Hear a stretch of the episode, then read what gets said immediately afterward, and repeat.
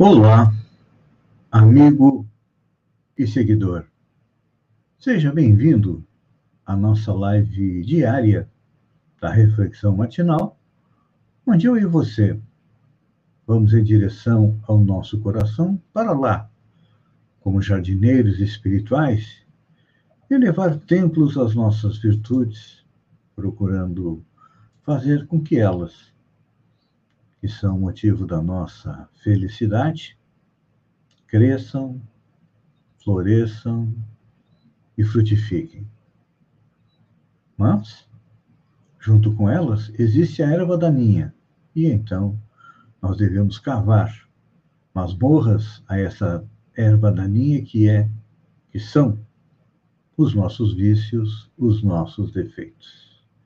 É um processo, é um trabalho. Mas o troféu lá no final, que é a conquista da felicidade, e que não é simplesmente a realização dos nossos desejos, não. É antes a noção que podemos nos satisfazer com as nossas reais possibilidades de adquirir. Quando a gente pensa em adquirir, a nossa mente já vai para coisas materiais. Mas precisamos adquirir também a nossa bagagem espiritual, que é o que nós vamos levar quando retornarmos à pátria espiritual depois da experiência terrestre. E estamos nestas indas, idas e vindas à pátria espiritual, fazendo a nossa evolução. É claro que o caminho não é fácil, o caminho é difícil, cada um sabe onde aperta os calos, porque nós somos obrigados a respeitar a lei divina ou lei natural, que é subdividida em inúmeras leis, como trabalho, destruição, conservação, sociedade, igualdade, liberdade. Então, devido ao fato de ainda não conseguirmos cumprir rigorosamente estas leis, ainda somos infelizes. E Deus, no seu infinito amor, através de Jesus, que é o governador espiritual do planeta, tem nos mandado inúmeros avisos. Olha, cara, para um pouquinho, pensa, reflete. Como é que está a tua vida? E Allan Kardec questionou isso aos Espíritos na pergunta 642 do Livro dos Espíritos. Perguntou o codificador. Para agradar a Deus e assegurar a nossa posição futura, bastará ao homem não praticar o mal? A resposta foi não. Cumpre-lhe fazer o bem no limite das suas forças. Portanto, por todo mal que haja resultado, de não haver praticado o bem. Nós, devido a gostar de ficar na nossa zona de conforto, nós praticamos algum bem, não todo o necessário, não todo o possível, e acabamos fechando os olhos para o mal. E aí, uma coisa interessante, vocês perceberam à medida que as pessoas vão evoluindo, elas vão se transformando e vão ficando mais bondosas? Ou seja, claro, à medida que a gente começa a praticar o bem, cada vez mais, nós nos envolvemos positivamente com as outras pessoas. Então, veio o coronavírus para quê? Para nos fazer dar uma parada e pensar: opa, que, que está acontecendo comigo? O que, que está acontecendo à minha volta? Eu estou praticando todo o bem possível? Só que não. Como é que nós vivíamos e ainda vivemos? Farinha pouca, meu pirão primeiro. Por exemplo, agora, está chegando aí mais uma leva de auxílio emergencial. Ele se destina a quem? A pessoas que estão sem condições de se manter. Só que o que, a gente viu no auxílio emergencial anterior? Gente que não precisava, que tinha condição de se manter, até funcionário público que está trabalhando. político, assessor de político recebendo é, auxílio emergencial. Então, isso demonstra o quê? O mal que ainda existe no mundo, e quando nós compactamos com isso, o que, que acontece? Nós acabamos não praticando o bem, e aí depois tem as consequências. Claro que a gente sabe que as pessoas fazem isso porque, infelizmente, ainda tem muito forte nelas o orgulho e o egoísmo. Que aí trazem como consequência um sentimento é, de culpa. É? Apesar de muitas vezes nós escondermos a nossa consciência, lá no fundinho dela está gravado tudo, é como se fosse um HD de computador, uma mini câmera, uma webcam que acompanha a nossa vida e filma tudo aquilo que nós fizemos, de bom ou de ruim. As coisas boas nos trazem a felicidade, como eu disse. Mas as coisas ruins geram o quê? Um complexo de culpa. Mais dia menos dia, essa culpa pelo mal que nós deixamos acontecer, por não termos praticado bem, isso transborda para o nosso espírito, para o nosso dia a dia. E lá vem os problemas a depressão.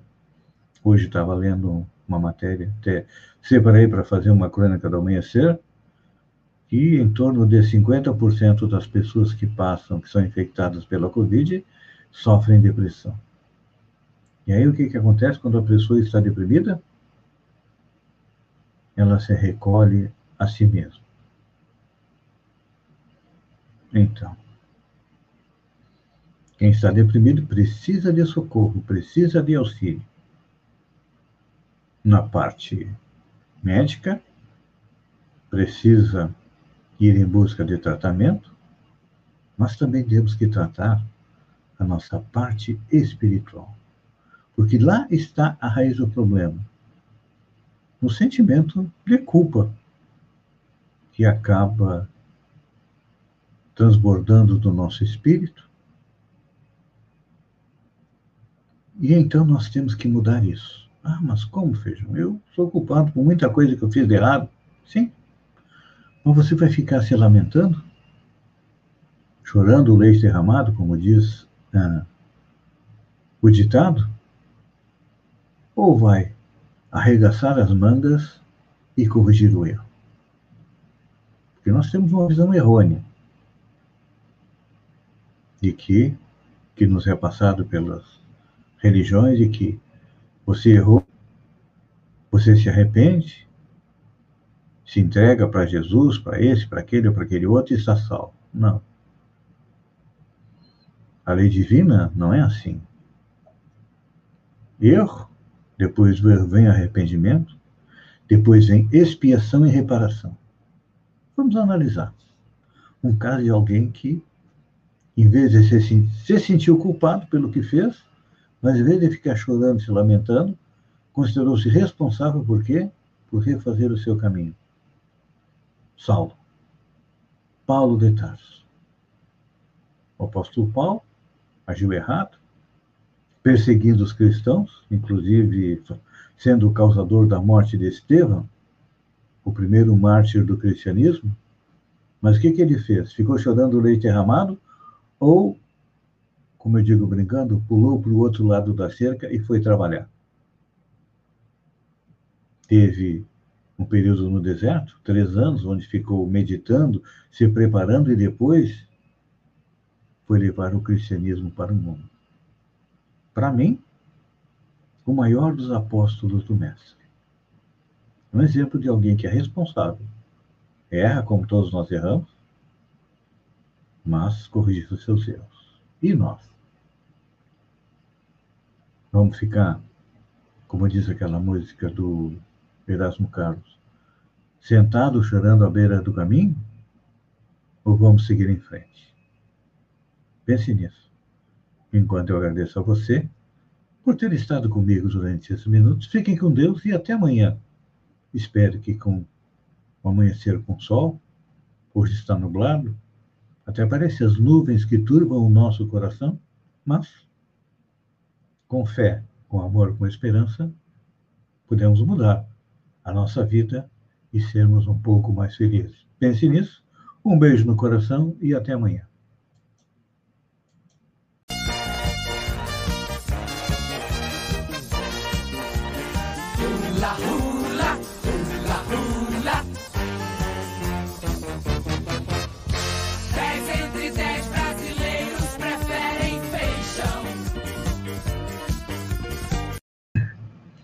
Olá, amigo e seguidor.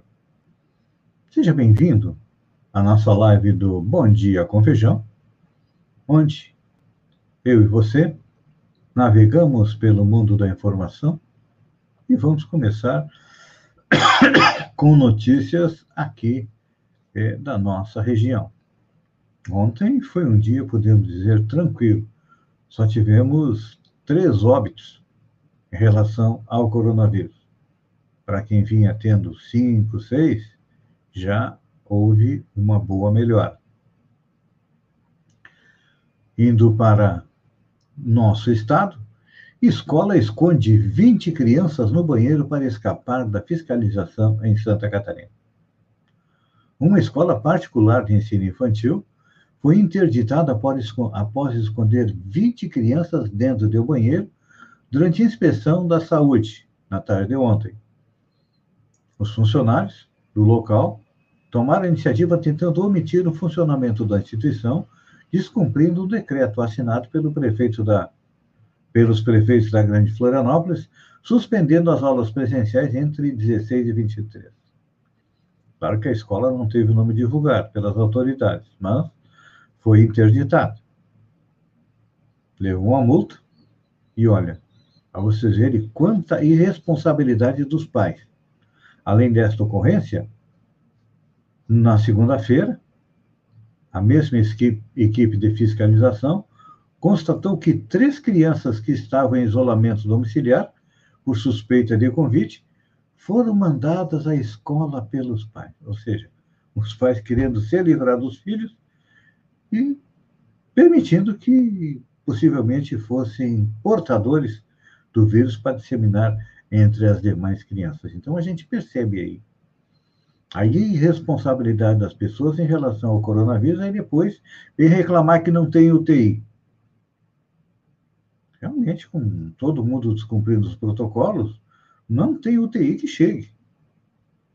Então, nós temos que ter prevenção, não depois ir atrás de tentar remediar. E olha, a tendência da coisa é piorar um pouco ainda até o final de abril, para lá no mês de maio começar a melhorar. Então, vamos seguir rigorosamente os protocolos. E olha só, que bela homenagem. Sinos de igrejas de Blumenau tocam. Até me emociono. Em homenagem a profissionais da saúde na linha de frente do coronavírus.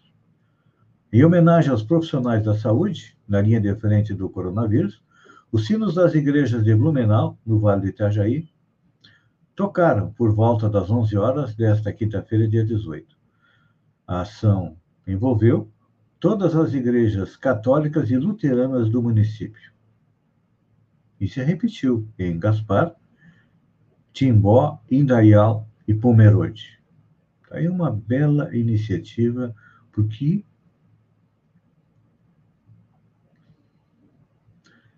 Nossos profissionais da saúde são heróis. Super-heróis.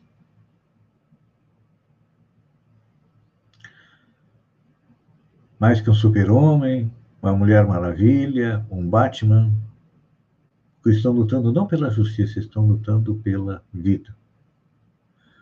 Olha só, hoje é dia de notícia boa.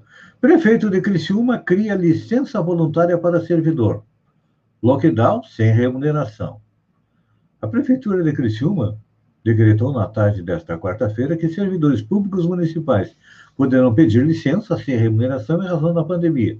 A medida foi anunciada em rede social pelo prefeito Clécio Salvar. Em transmissão, o prefeito criticou os pedidos de fechamento de atividade e disse que é fácil pedir lockdown quando a geladeira está cheia e o salário garantido. Pois é, realmente. O prefeito é, Clécio Salvar tem uma visão mais abrangente, porque é fácil pedir o fechamento do comércio, é, pedir é, o fim das aulas, porque todo mundo está em casa com seu dinheirinho no bolso. E aquele que tem que trabalhar para poder sustentar não só os funcionários, mas também a sua família. Esse acaba sendo prejudicado, então. Se é para prejudicar, prejudica todo mundo, vai todo mundo para casa sem receber nada. Aí as pessoas iriam pensar duas vezes entre pedir um lockdown e, ou seguir os protocolos de saúde. E olha, temos que nos cuidar. Santa Catarina registrou 127 mortes em 24 horas e tem 456 pacientes à espera de UTI. A taxa de ocupação das UTIs em Santa Catarina é de 96,41%. Só ontem foram acrescentados 5.440 casos. E olha, um dado preocupante. Dos 127 que foram a óbito, 43 tinham menos de 59 anos, ou seja, são pessoas mais jovens. Isso significa que o coronavírus não está mais sendo seletivo. Não. Ele não ainda leva quem tem comorbidade, quem é idoso, mas está olhando também para os mais jovens. Então, cuide-se. Porque, olha, ontem, no Brasil, nós tivemos uma média móvel de 2.096 mortes e 71 mil 904 casos só no dia de ontem. É muita gente retornando à parte espiritual. Vamos mudar de assunto agora. Ministério da Economia indica diretor do Banco do Brasil, administradora de consórcios, para a presidência do banco. O Ministério da Economia indicou nesta quinta-feira, dia 18, o atual diretor de, da BB Administradora de Consórcios, Falso de Andrade, para presidente do Banco do Brasil. A indicação ocorre no mesmo dia em que o atual presidente do Branco, André Brandão, pediu renúncia do cargo. De acordo com o que se comenta, o presidente Jair Bolsonaro queria para a vaga de Brandão alguém com perfil parecido com o do presidente da Caixa, Pedro Guimarães. Isso significaria alguém que valorize o papel social do banco. O presidente vinha demonstrando insatisfação com Brandão depois que o Banco do Brasil anunciou, em janeiro, o fechamento de agências pelo país e um programa de demissão voluntária. O presidente que está saindo, o André Brandão, ele pensava como um banqueiro. É um profissional que queria maximizar os lucros e minimizar é, as despesas. E é isso que todo banco faz. Já a Caixa pensa diferente. É um banco estatal e tem um trabalho social e é remunerado por isso pelo governo. Então, é como ela sobrevive. Olha só. Esta aqui é boa.